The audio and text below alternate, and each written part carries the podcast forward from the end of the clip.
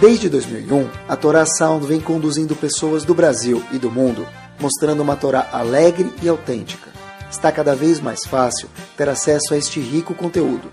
Buscando por Caraguila, nosso aplicativo está disponível na App Store e Google Play.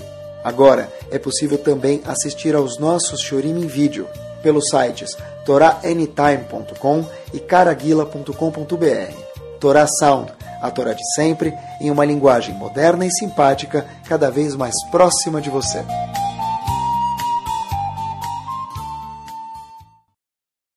Muito boa noite, bem-vindos a todos, Bezat Hashem. A gente vai falar um tema hoje que engloba, fiquei pensando, tanto a parte religiosa quanto a parte, entre aspas, cotidiana da pessoa, tá bom?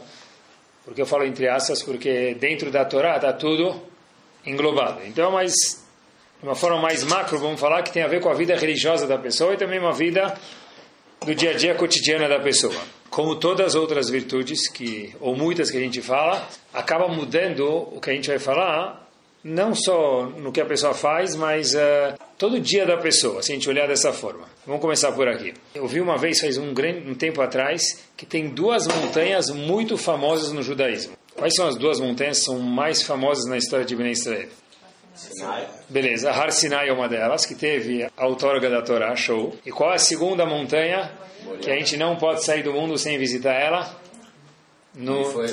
Nas casas, às vezes eu vejo o livro, os 1000 lugares ou 100 lugares que a pessoa não pode sair do mundo sem visitar.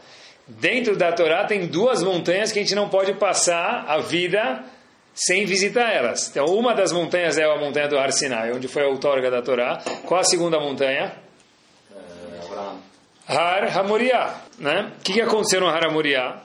Logo que eu falar, já vão saber onde é. Har HaMoriah é a mesma montanha onde hoje reside o Kotel HaMaravi e atrás seria o Beit HaMikdash.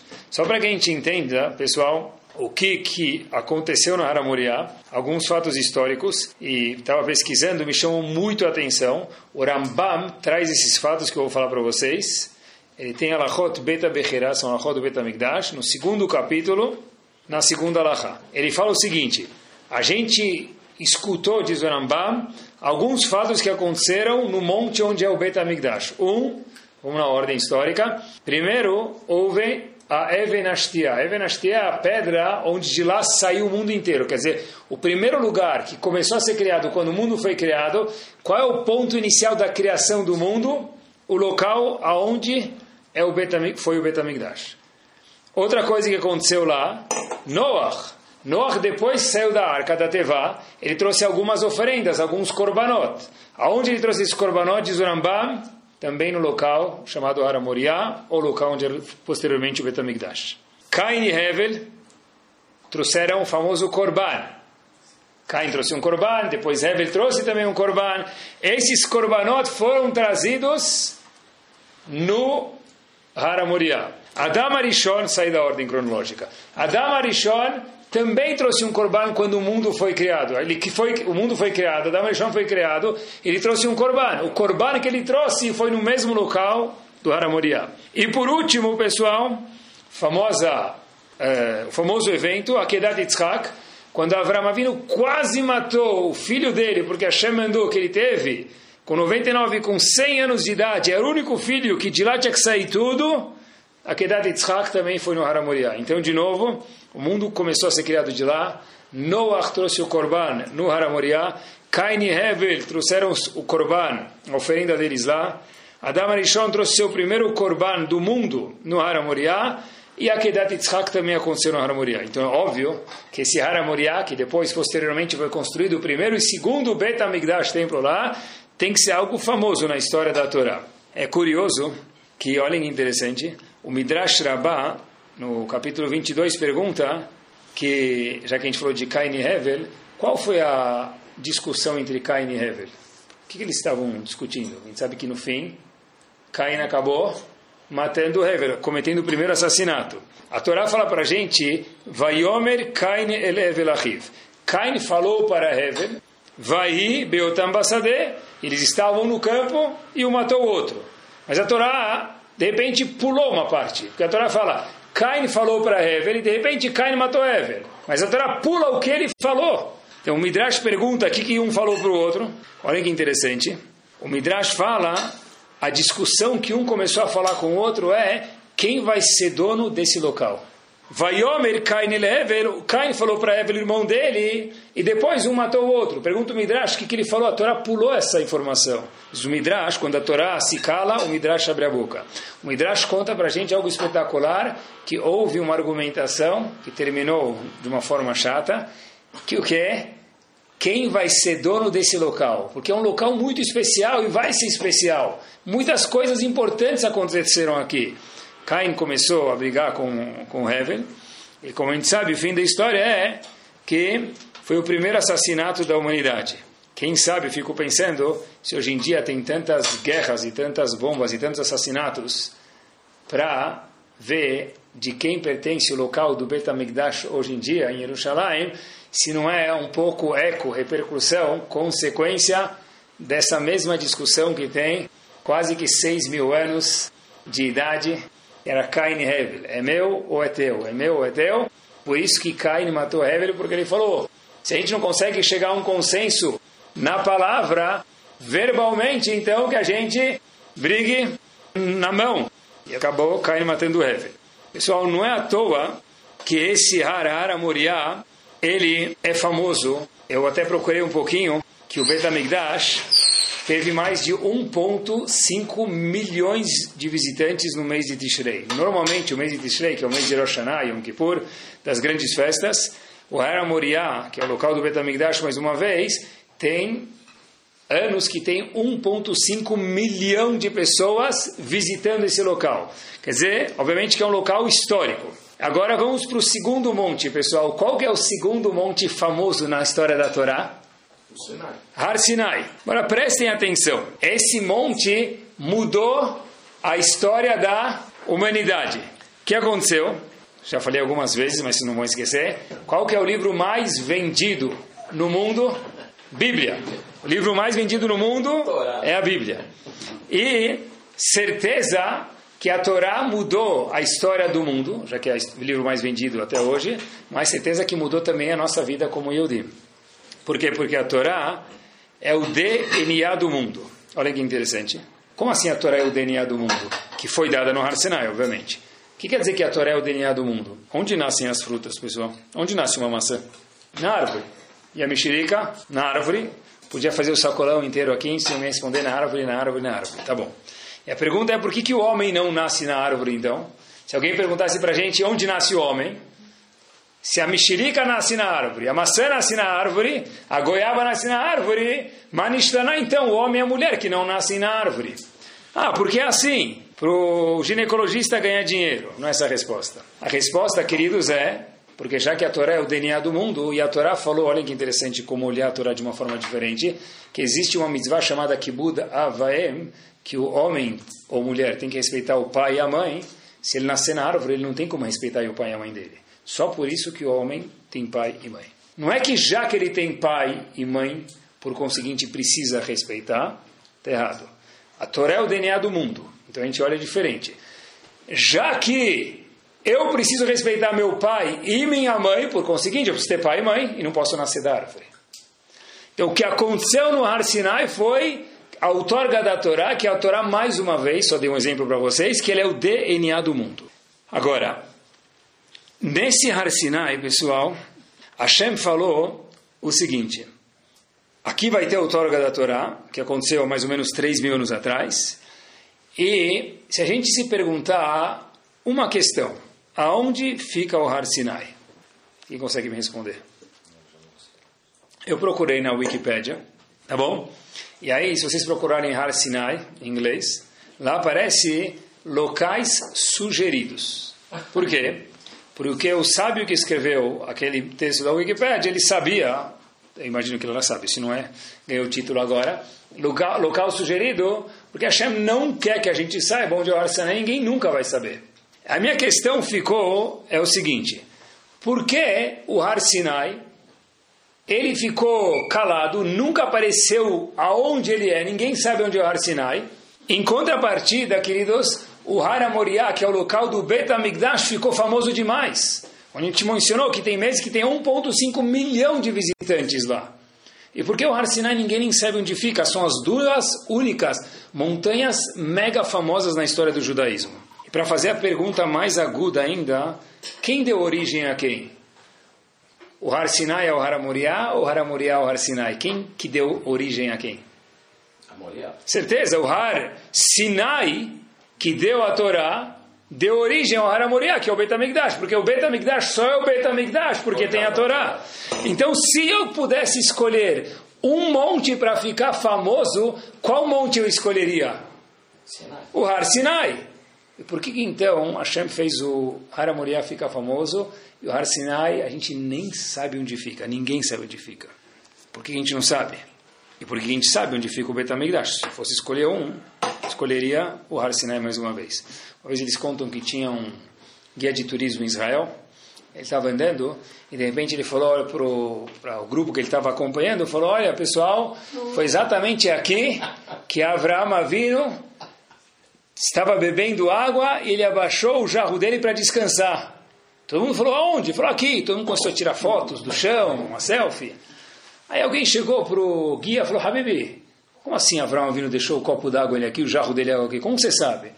Ele falou para esse indivíduo, o que muda? Deixa as pessoas tirarem foto, acharem que foi aqui, não muda nada.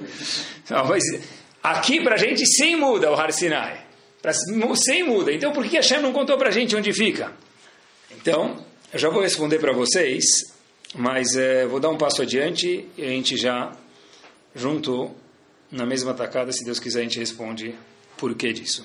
Tem uma Gemara, no comecinho de Sotá, a Gemara faz uma pergunta muito famosa, acho que todo mundo conhece. Eu queria ver se a gente entendeu isso de verdade, eu até hoje provavelmente não tinha entendido direito isso. A Gemara fala em que Parashat Nassau, assim traz a Gemara em Sotá, que a Gemara conta pra gente o seguinte, que tem o famoso caso da Sotá, era um homem, ou não é um caso específico, ou qualquer homem, que ele tem ciúmes da esposa dele. O que quer dizer isso? Ele tem ciúmes no lado positivo, louvável da esposa dele. O que quer dizer isso? Ele vê a esposa dele conversando com o homem. Assim diz a Gemara. Uma vez, duas vezes ele fala, oh, poxa vida, eu estou vendo que minha esposa está ficando perto demais daquele homem, e eu sou marido dela e não aquele homem, então eu quero zelar pela minha propriedade. Então ele fala para ela o seguinte, olha, eu não quero que você agora fique mais brother desse fulano, estou com ciúmes. E às vezes ter ciúmes é muito bom, no caso, né? Então, de repente, de uma forma assim bem sucinta, viram essa mulher, que o homem já falou para ela, viram essa mulher fazendo o quê? Num quarto com esse homem, por um tempo assim, a gente nem sabe o que estão fazendo. O que fazem? Levam essa mulher para o Beit HaMikdash. E aí, obviamente, a gente já conhece o fim da história. Se ela fez haverá, ploft. Ela para de existir, ela explode.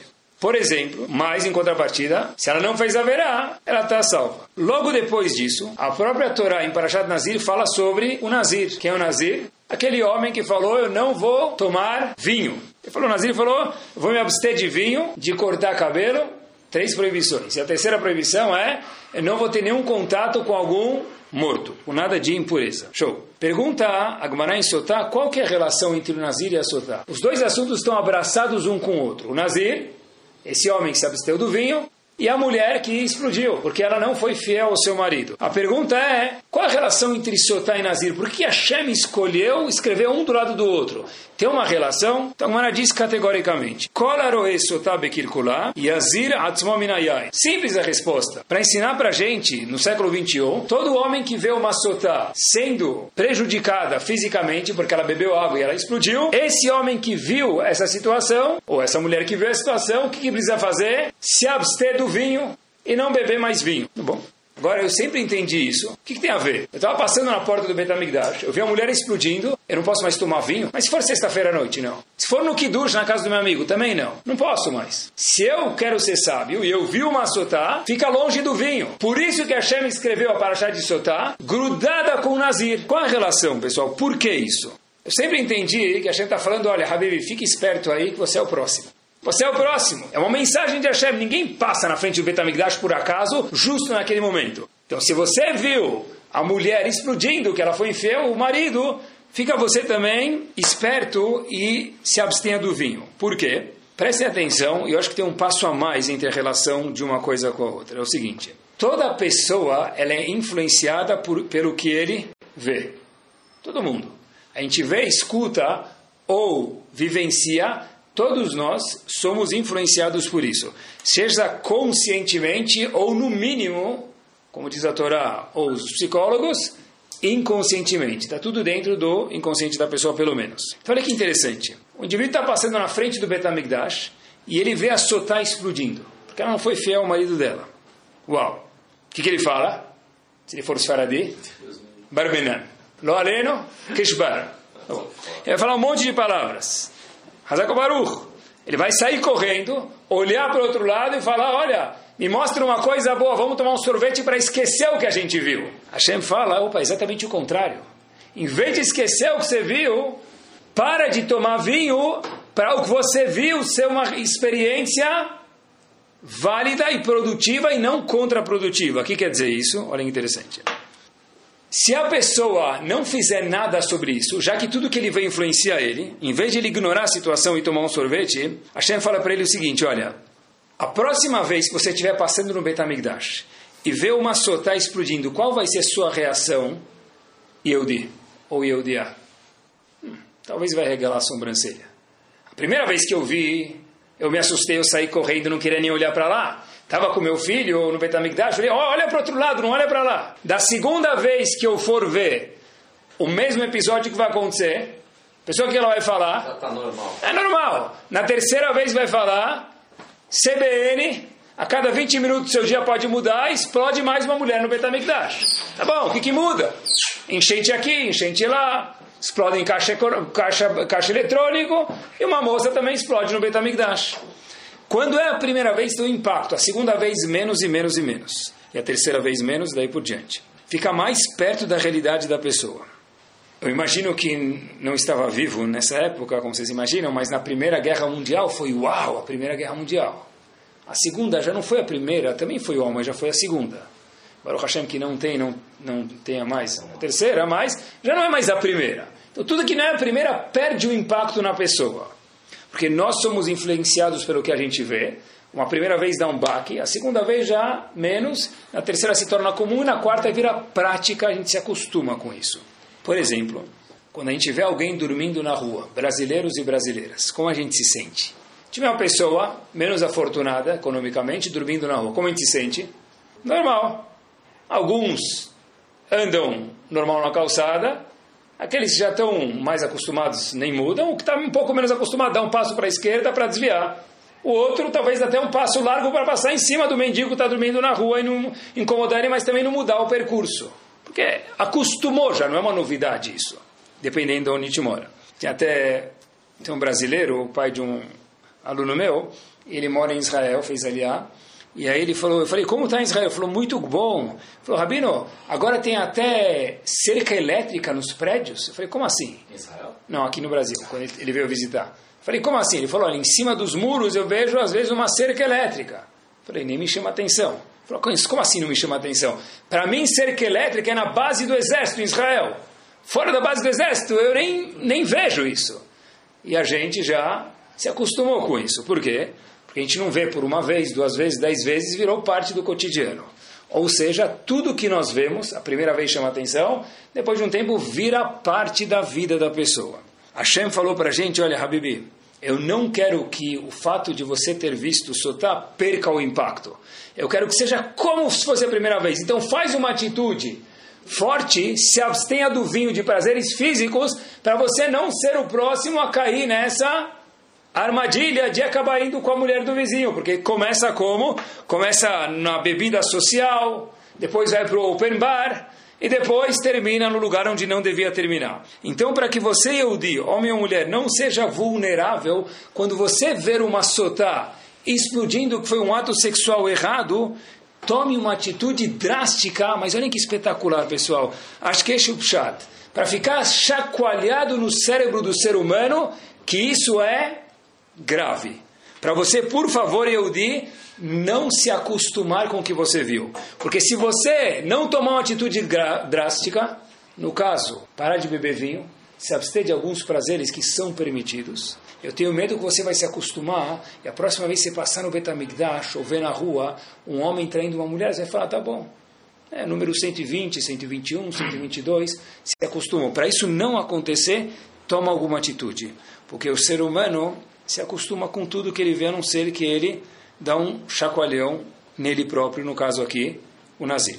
Então são atitudes que a gente toma de impacto que a Torá fala para a gente, que a gente não se acostume. E quando eu vi isso, eu fiquei pensando bastante. Eu acho que um dos maiores presentes do mundo é o fato que a gente se acostuma com a situação, pessoal. Não? O maior presente. A pessoa muda de país, depois de 1, 2 meses, ele já está camuflado como os outros habitantes do país. Ele já se acostumou. Ele muda de emprego, ele estava com medo, agora ele já está à parte, ele já nem lembra que ele mudou de emprego, ou mudou de família, ou o que for, né? Tudo, a gente fala, é só dar tempo ao tempo e a pessoa se acostuma. É verdade.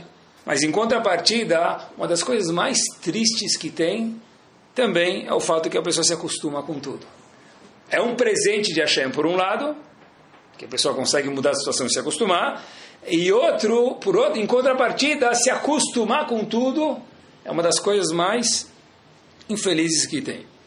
Por exemplo, tem gente que acorda de manhã e fala, mesmo que seja segunda-feira, eu acho que é chato, mais uma semana que eu estou acordando.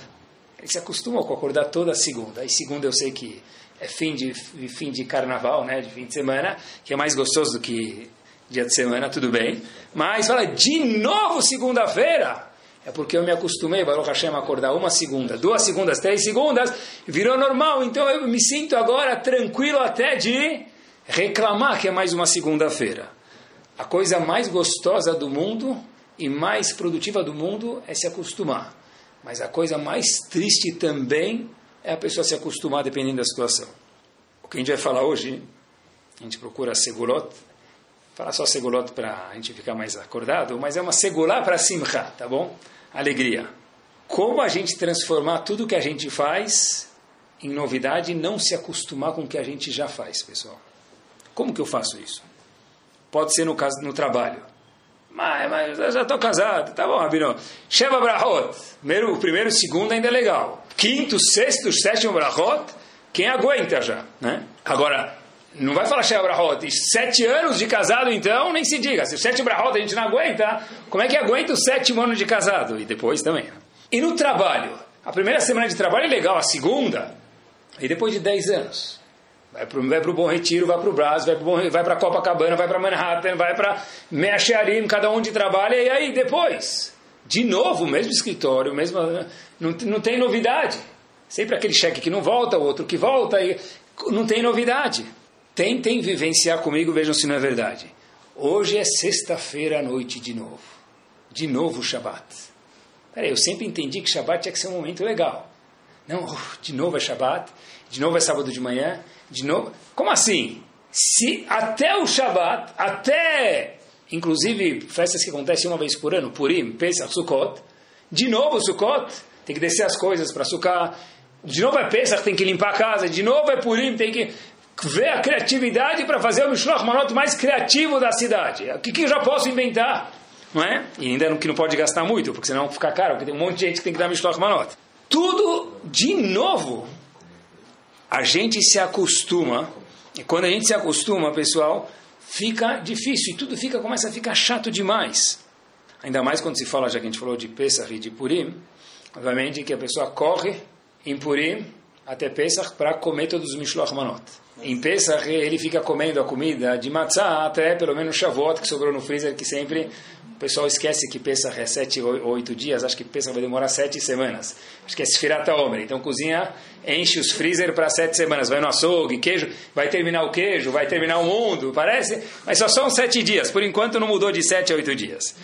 Mas é um desafio mesmo. Como que a gente olha para aquele mesmo Shabbat, para aquela mesma segunda-feira de trabalho, para aquela mesmo fim de tarde que eu entro em casa, abro a porta de casa na minha família, e como eu vejo aquilo como não mais, mais um dia, mas como, uau, algo novo. É um desafio. Fiquei pensando, eu acho que tem alguns ingredientes que eu aprendi, e estou aprendendo junto, para compartilhar com vocês. Eu sempre lembro dessa Gemara. Gemara conta em Brachot, E se não fosse a Gemara contasse isso, eu nunca acreditaria, independente de quem me falasse isso. A Gemara conta que, num casamento, chamaram um Rav para falar umas palavras. Aí ele falou, falar umas palavras não tem graça. Todo mundo fala. Eu quero mais é cantar. Então o povo falou, beleza. O que ele cantou no casamento? Vai lan demitnan. Yuhu! Nós vamos morrer. Tenta imaginar. De novo, se não fosse a Gemara, eu não acreditaria. O cara está no meio do casamento, mal o marido casou, nem sabe o que ele espera. O Rav está dando um forecast do futuro, né? Previsão do futuro. Vai landemitnan. Essa Gemara está escrito, vai landemitnan. Nós vamos morrer. Eu não sei se ele cantou de novo, um segundo Sheva Brahot, chamaram ele mais uma vez. Isso a Gemara não conta, mas alguma coisa a Gemara quer ensinar para a gente, tá bom? Não é o que vocês estão imaginando, maridos. Qual a mensagem que a Torá está ensinando para a gente? Eu acho que a Gemara está ensinando para a gente no século XXI e sempre ensinou o seguinte. Noivo e noiva, diz o Rav. Ninguém se aventura a fazer isso num casamento, mas a mensagem com certeza é essa. Noivo e noiva, vocês estão casando agora. Vocês acham que o casamento vai durar para sempre? Acabou de casar, 2 pombos. Então o Rav falou para eles, Habibi, vai land de midnight, você vai morrer. Ela vai morrer também. Uau, é isso que se fala num casamento? Hoje em dia não fala isso. Mas a mensagem que tem embutida aqui atrás ela é uma bomba. Lembra que você e ela não vão viver juntos para sempre. Então, seja isso uma razão de alegria. Não que não vai ficar junto para sempre, você vai se livrar dela. Não é isso que eu quis dizer. Eu quis dizer que algum disso vai terminar. Quando a gente acha que alguma coisa vai durar para sempre, a gente não curte. Quando a gente sabe que tem começo, meio e fim, a gente tende a aproveitar disso.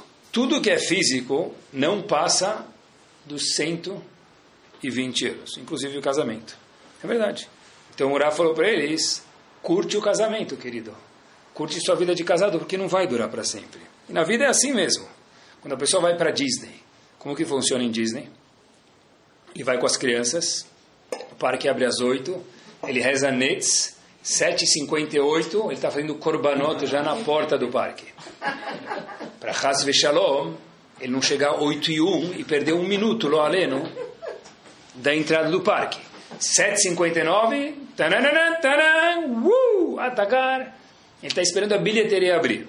Bom, e o show de luzes, a fanfarra é às 10 da noite. Então ele vai ficar lá até às 10 da noite tirando foto no escuro, que não dá para ver nada depois. Mas ele vai tirar aquelas fotos do fogo artifício que ninguém enxerga nada, ninguém vê nada. E tem 40.000 vídeos no YouTube melhor do que nossas fotos. Mas de qualquer jeito ele vai fazer isso. Aí depois ele volta de Disney precisando de férias das férias. Agora preste atenção. Se a gente vivesse a nossa vida como o dia de Disney, fiquei imaginando comigo mesmo como que a gente ia ser feliz. Por que eu estou 1 minuto antes e fico 1 minuto depois na Disney? Ou qualquer outro exemplo. Porque eu falo, eu vou ficar aqui 3, 4 dias, no máximo 1 semana, o que for, e eu preciso ir para tantos parques, então eu vou ter que ir 2 parques no mesmo dia, para Deus me livre, não perder um dos parques, uma das atrações. Se a gente, pessoal, vivesse cada dia como se fosse um dia em Disney, porque o Rav ensinou para a gente no casamento, vai lá de midnight. Ninguém vai viver para sempre.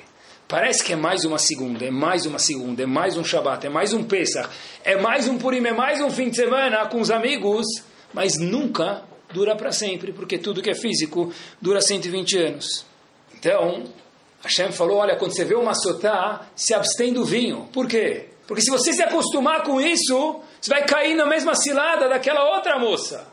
Então, cuidado para não se acostumar. Um primeiro exercício para a pessoa não se acostumar é lembrar, eu acho, que tudo tem um começo, meio e fim. Nada que é físico dura para sempre. E pensando, quando eu lembrei de Disney, o exemplo que eu contei para vocês, quando estava preparando o shiur, Leavdil, sem comparação, um tzadik, a vida dele é um grande Disney World. O que nós fazemos em Disney, no parque, ou que qualquer outro parque temático em Orlando, um tzadik faz no Beit HaMikdash. O que ele faz? Ele acorda cedo para chegar no 1º minuto e tenta ficar até o último minuto, quando ele ainda tem força. Por quê? Porque o parque de diversão de um tzadik, o que é? É o Beit HaMikdash, a casa de estudo, é a sinagoga. Ele entende cada dia um novo presente, isso não vai durar para sempre. Quem falou isso melhor do que todo mundo foi alguém. A gente menciona isso todos os dias de manhã. Vale a pena fazer um exercicinho. Kol haneshama Te aleluia, aleluia. David Hamelech falou, último verso do Teilim 150. Fecha o Teilim, o livro do Teilim, e nós falamos isso todos os dias. By the way, entre parênteses, porque a gente repete esse passuco. David Hamelech falou ele uma vez. A gente fala, quando ele chamar te aleluia, aleluia. Quando ele chamar te aleluia, aleluia, duas vezes. David Hamelech falou uma, a gente é melhor do que David Hamelech. É para mostrar que a gente não está com pressa e está terminando os Teilim de Shaharit. Não é para falar mais rápido. Agora, quando a gente fala esse passuco, um exercício, que a tradução do passuco é Kola Neshama, sobre cada respiração Neshima, Tehalelia, eu vou louvar Hashem. Eu penso comigo mesmo quando faço esse Teilim, e tento lembrar isso todos os dias, Kola Neshama, Tehalelia, Haleluia.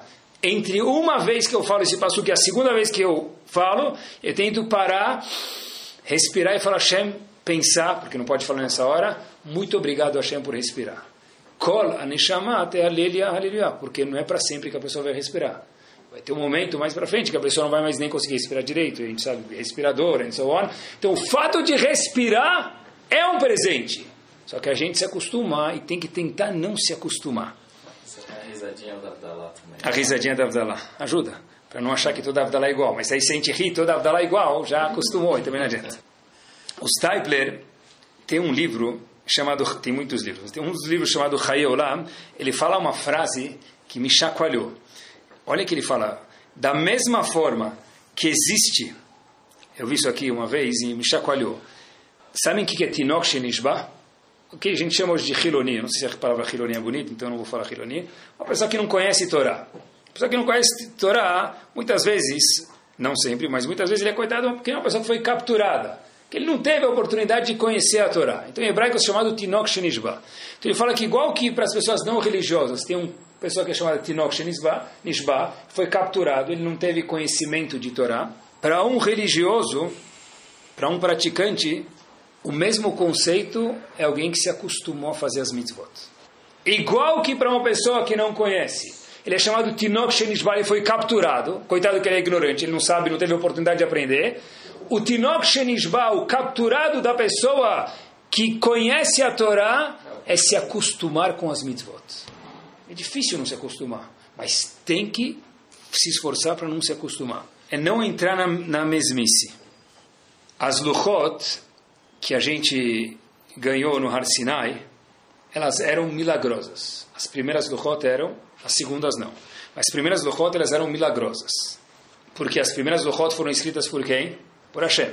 As segundas tábuas da lei, quando quebrou a primeira e vieram depois de alguns dias as segundas, elas foram escritas por Moshe Rabenu, que é o maior dos homens, mas ainda assim, com todo respeito, é um homem. As primeiras Luchot, os primeiros 7 das tábuas da lei eram milagrosas. Agora, como que a gente sabe como que eram o primeiro 7 das tábuas da lei? Como a gente sabe como eles eram? De onde a gente sabe?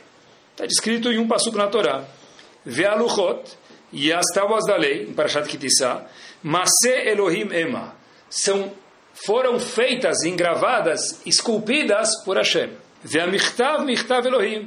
E o escrito das Luchot foi escrito por Hashem. Quer dizer, Hashem fez a pedra, criou a pedra, escreveu os 10 mandamentos inteiros nas primeiras tábuas da lei.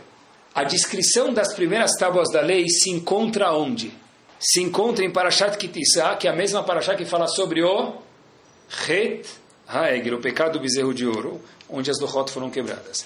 Eu vi uma explicação que faz um perush chamado Shemenatov, é um livro, um rav americano, ele faz a seguinte questão. Por que de todos os lugares que Hashem foi explicar como eram as Luchot, que elas eram milagrosas, ele explicou justo na hora que as Luchot foram quebradas? Moshe Rabenu foi quebrar as Luchot, Hashem falou, opa, esqueci de te avisar, desculpa, um minutinho, desculpa, volta, ups, as Luchot foram escritas por mim, Hashem dizendo, tanto o material, as pedras foram minhas, Hashem dizendo, e eu próprio escrevi as Luchot, elas eram milagrosas. Então pergunta, esse livro chamado Shemenatov, porque Hashem não descreveu antes, quando quebrou as Luchot, que ele descreveu como as Luchot eram. A resposta é a mesma, porque Hashem falou, eu sei, que a natureza do ser humano é apreciar uma coisa só quando ele perde aquilo. Eu sei que é assim. Então Hashem falou, quando que eu vou escrever? Porque a Torá foi dada para o ser humano. Quando que eu vou escrever como que as Luchot elas eram milagrosas? Fato é que as Luchot tinham o poder da pessoa nunca mais esquecer o que ele viu. fora aquelas escritas por Hashem, tem um monte de coisas que nas primeiras Luchot tinha e nas segundas não tinha. Quando que Hashem descreveu todos esses charmes que as primeiras Luchot tinham? Quando, queridos? Logo antes delas serem quebradas. Por quê? Porque Hashem falou, eu sei que na hora que você vai perder, é o momento de eu descrever isso. Por quê? Porque é aí que nós vamos apreciar as Luchot. Porque se você souber que você tem as Luchot por mais 30, 40, 200, 500 anos, eu nem vou escrever o plus das Luchot, porque você não vai apreciar isso, leitor. Na natureza, a natureza humana é apreciar quando perdeu, infelizmente, ou logo antes de perder. Rav Dessler vai tão longe com esse conceito no Michtav Menial, olhem o que ele fala. Está escrito que quando que um tzadik fica famoso? Depois que ele falece. Pergunta a Rav Dessler, olha até onde ele vai, é assustador isso. Por que um tzadik fica mais famoso depois que ele falece? Ah, nunca ouvi falar em tal Rav. Depois que ele faleceu, é livros, é histórias, episódios, ideias, ensinamentos. Habibi, ele ficou 120 anos aqui. Depois de um ano que faleceu, parece que ele viveu mais 240 anos. Pergunta a Rav Dessler por que a pessoa fica mais famosa depois de ter ido embora um tzadik do que quando ele estava em vida. Rav Dessler, a mesma razão. Porque depois que ele vai embora do mundo, as pessoas sentem falta. Aí começam a procurar quem é ele. Episódios, histórias, fatos. E aí ele fica famoso. Por quê? Porque diz Rav Dessler, a natureza do ser humano é apreciar alguém que não está mais aqui. Enquanto ele estava do meu lado, ele não era tão show. Eu fico pensando comigo mesmo, estou me aventurando, será que Moshe Rabenu era tão venerado pelo público como a gente conhece ele hoje em dia? Difícil. As pessoas saíam, iam na lojinha do lado comprar carne para Shabbat ou halá para Shabbat, eles viam Moshe Rabenu andando na rua. Por mais que ele era especial, era um homem do nosso dia a dia, do cotidiano, para a gente é um personagem que, uau, quantas histórias eu escutei sobre ele. Quando eu me acostumo com alguma coisa, ela perde o charme. Então, o primeiro ingrediente para não se acostumar, a gente falou, é a pessoa saber que tudo na vida é finito. Nada vai durar para sempre. Toda segunda-feira não é toda, porque algum dia vai terminar. Não é todo Shabbat, não é todo Pesach, não é todo Purim, e não é todo dia que eu vou entrar na minha casa, porque algum dia meus filhos vão casar, eu vou voltar para casa, eles não vão mais estar aqui. Bezat Hashem, vão estar num lugar diferente, legal também. Mas esse cenário muda. Eu acho que tem um segundo ingrediente também, como que a pessoa pode fazer para não se habituar com tudo, e aí que responde a questão que a gente fez no começo do shiur. Dois montes, Har Sinai e Har HaMoriah. O Har Sinai que originou tudo, e o Har Sinai desapareceu, ninguém nem sabe onde fica, enquanto que o Har HaMoriah ficou famosíssimo. No mês de Yom Kippur, Rosh Hashanah, tem 1,5 milhão de visitantes. E o Har Sinai não tem 1,5 habitante, não milhões. Não tem 2 habitantes que vão visitar porque ninguém nem sabe onde fica. Por que Hashem fez assim? Resposta, acho que é simples. O que aconteceu no Har HaMoriah, onde é o Beit HaMikdash? Construíram o Beit HaMikdash. Até hoje em dia, uma coisa, eu duvido alguém entender isso. Mesmo que ele foi lá nas maquetes, explicaram como construíram e colocaram aquela pedra do Kotel HaMaravil em cima. Ah, tem a roldana. Para mim ainda não faz sentido nenhum. Uma vez eu fui com meu filho lá, meu filho falou, Abba, como construíram isso? Falei, pergunta para a moça. A moça explicou, ele falou, você entendeu? Eu falei para ele, eu não entendi. Para mim a resposta não foi satisfatória. Como se carrega uma pedra de centenas de quilos, algumas dezenas de metros de altura? Mas deve ser que suaram muito a camisa para aquela pedra chegar lá em cima. Akedat Yitzhak também aconteceu lá. Avram Avinu deu muito mais que suor, deu a vida de verdade dele para fazer a Akedat Yitzhak pelo seu filho. Noah construiu a Tevá 120 anos, saiu da arca que ele fez, um korban lá, sacrificou pelo lugar. Adam HaRishon trouxe um sacrifício, um korban naquele lugar. Uau, quanto esforço aqueles metros quadrados onde fica o Beit HaMikdash tem. Se a gente colocar os ouvidos no chão, a gente escuta o esforço das pessoas. A gente pode ver quantas gotas de suor tem naqueles poucos metros quadrados. Em contrapartida, quanto esforço nós fizemos no Har Sinai, queridos? A musiquinha que a Morá ensina na escola é Behag HaShavot Kibal no Mataná. A gente recebeu um presente. Eu não me esforcei nada para receber nenhum presente no Har Sinai. Quanto a gente se esforçou? Zero. Não tem esforço nenhum naquele local. Veio um presente gigante de Hashem para a gente. Por isso que o Har HaMoriah ficou famoso e o Har Sinai não ficou nada famoso. Porque quando não tem esforço, pouco faz sentido para a gente. Porque Hashem falou, por que eu vou te contar onde é o Har Sinai? O que você fez pelo Har Sinai? Nada. Então, saiba que teve o Har Sinai, não precisa saber onde é. Já no Har HaMoriah que você se esforçou tanto, Yitzhak, Noach, Adam HaRishon, Cain, Hevel, um monte de pessoas, uau! E construir um Beit HaMikdash também com suor, naquele local preciso que você saiba onde que é, e até hoje é um local famoso. Para que a pessoa não se acostume com a vida dele e saia da mesmice, tem que ter esforço. É isso mesmo, sair da zona de conforto. E quando eu lembro de esforço, eu lembro de... Hoje em dia a gente sempre tenta fazer as coisas do jeito mais fácil possível. Toda mitzvah tem que ter um sushi junto com a mitzvah, senão não é uma mitzvah. Mas acompanhe comigo, sempre que dá, porque não, óbvio. Mas se não dá para ter sushi, ou pão de queijo, ou churrasco, eu não vou. Eu estou ensinando para mim mesmo que o quê? Só quando é muito fácil eu vou. O que aconteceu com o lugar que era fácil? Desapareceu do mapa, que era o Har Sinai. O lugar que teve esforço, até hoje a gente sabe onde é. Eu me lembro quando a gente fala de esforço, para não se acostumar com as coisas, quando a gente se esforça, a gente luta por alguma coisa, a gente aprecia mais aquilo, tudo. Eu me lembro da história, todo mundo precisa conhecer ela, a história que aconteceu no exército russo, na Sibéria, quando os Eudim eram mandados para a Sibéria, o trabalho era árduo. Não era dia, tarde, noite e madrugada. 7 dias por semana. Até que um jovem Eudi, que não parecia não conhecer a realidade do mundo, uma utopia, perguntou para o oficial russo, antissemita, falou para ele o seguinte, olha, querido, você pode me absolver de trabalhar no Shabat, no sábado? O oficial russo falou para ele o seguinte, se você se mostrar valente conosco, eu te absolvo de não trabalhar no Shabat. Presta atenção, falar para um soldado russo, oficial russo na Sibéria, não trabalhar no Shabat, era igual um palmeirense entrar com a camisa do Palmeiras no meio da torcida do Corinthians. Era impossível. Mas o soldado se divertiu e falou, olha, nós vamos fazer um corredor de um lado, uma fila de um lado, uma fila do outro, e você passa no meio. Se você sair do outro lado ileso, você está absolvido de trabalhar no Shabat. Show? Esse indivíduo aceitou. Famoso corredor polonês. Ele fez tefilá antes de entrar nesse corredor polonês. Ele começou a andar no corredor polonês, levou chutes, tapas e demais, etc. Ele chega no fim do corredor polonês, cai no chão e literalmente, fisicamente desmaia. Caído no chão, esse personagem era nada mais, nada menos que Rav Yaakov Kanievski, o Steipler. Caído no chão, depois ele se recupera. E quando ele foi sair de Shidur com a esposa dele, antes de casar, ele falou para ela, preciso te contar uma coisa. E ele contou para ela esse episódio. E ela perguntou para ele, mas por que você está me contando isso? Ele falou o seguinte, eu queria que você soubesse quanto esforço eu fiz e estou pronto para fazer pela Torá Kedoshá. Eu gostaria de saber se você está pronto a ser minha sócia nessa empreitada ou não. Porque este homem surgiu de esforço. Nenhuma mulher dá luz sem esforço. E quando tem um esforço, ela dá luz e nasce a coisa mais gostosa do mundo, que é um filho. Quando se tem esforço, gera a luz. É isso mesmo.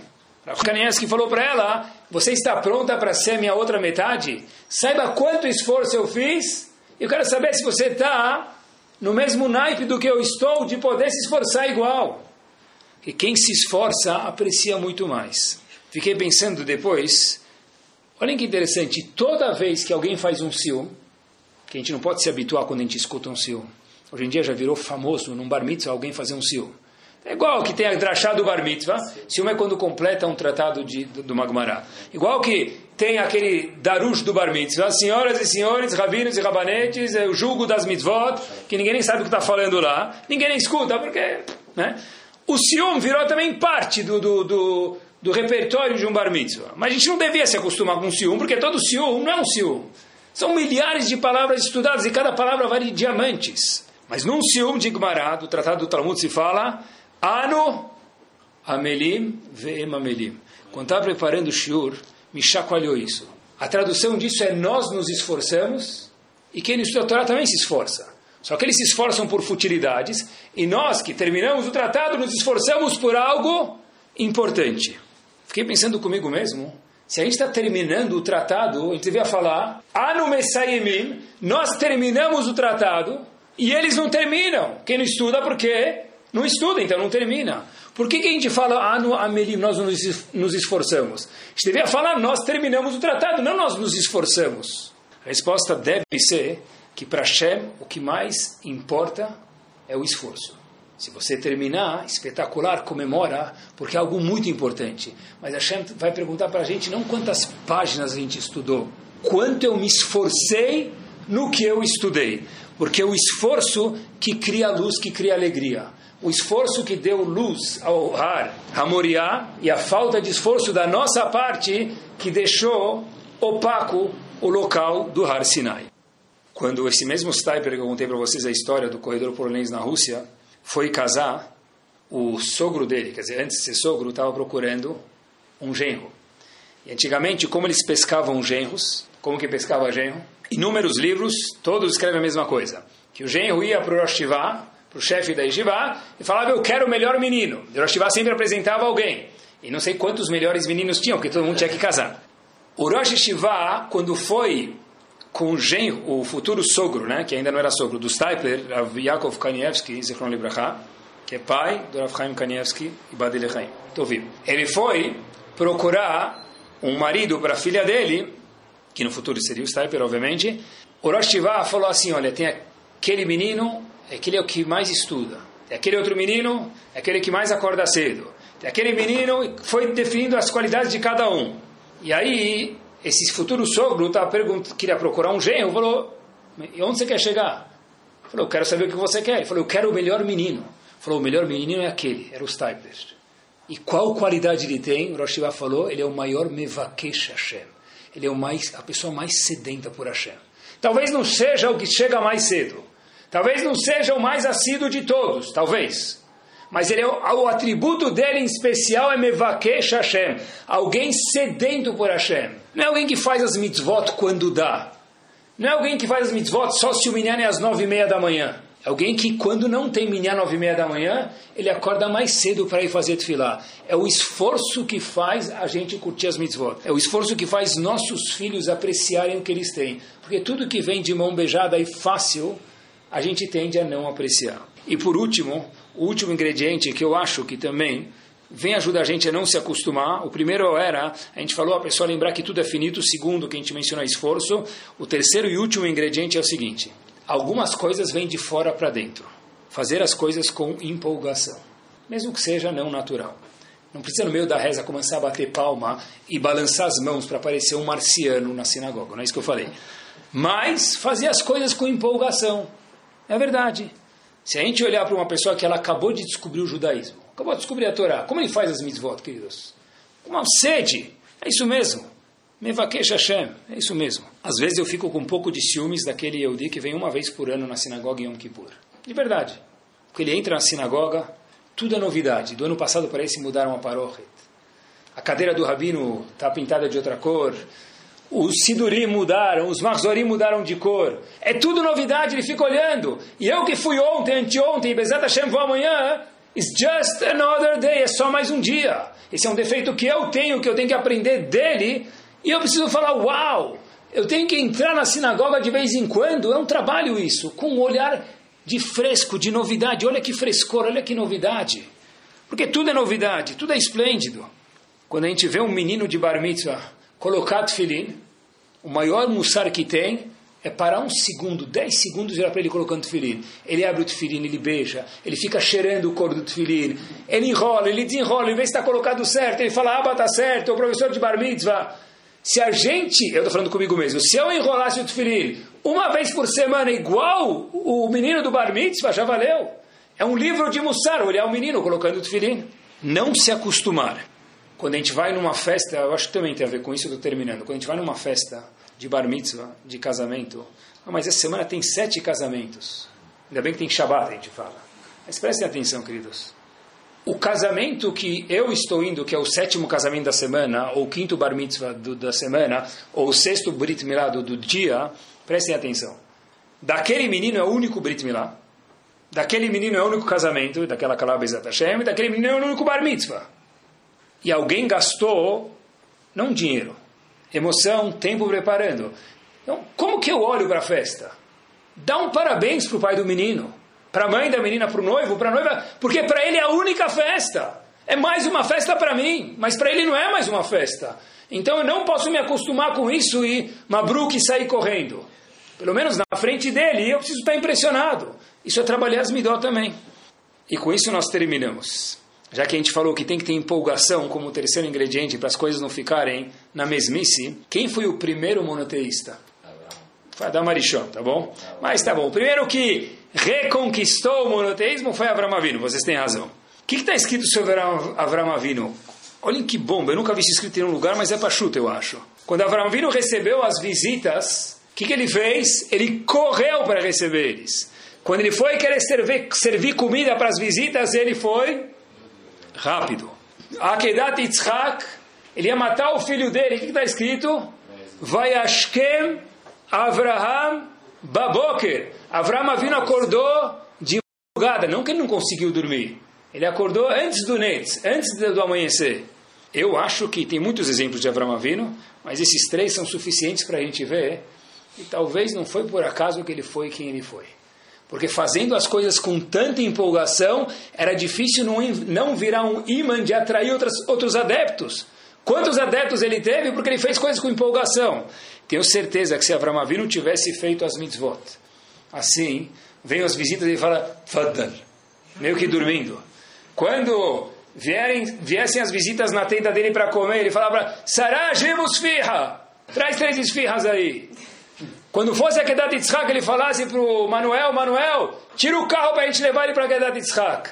Certeza que ninguém ia seguir ele. Ele não ia ter nenhum seguidor. Por quê? Porque Avram Avinu teve, como primeiro patriarca, esse atributo de empolgação. Para que a gente possa, queridos, não se acostumar com as coisas, esse atributo ele tem que ser um pouco artificial, de fora para dentro, a pessoa ser empolgada. Então, de novo, não se acostumar, porque tudo não dura para sempre.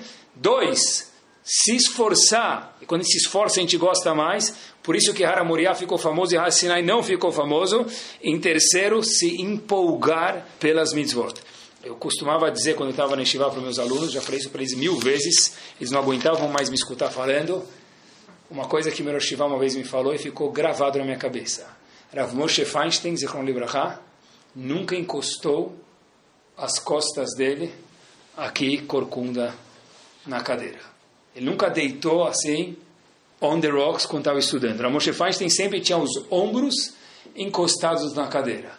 Por quê? Porque Rav Moshe Feinstein, quando estudava Gemara, estava na frente de Hashem. Se empolgava, era tudo novidade. Por isso que ele virou Rav Moshe Feinstein. Nunca se vê Rav Moshe Feinstein torto, Beaseba, fazendo Talmud Torah. No Seder de Pesach, sim. Rav Moshe Feinstein nunca desencostou os ombros da cadeira enquanto estava estudando Torá. Por quê? Não porque era uma regra, porque para ele é algo normal, para não se acostumar. Que Bezat Hashem, a gente possa não se acostumar com as coisas e apreciar elas, desfrutar delas, e que Bezat Hashem, todos os nossos esforços possam se tornar luz e vida que a gente possa ver brachá em todos os nossos afazeres. Amém. Amém. Torá Sound, desde 2001, aproximando a Torá dos Yehudim e de você.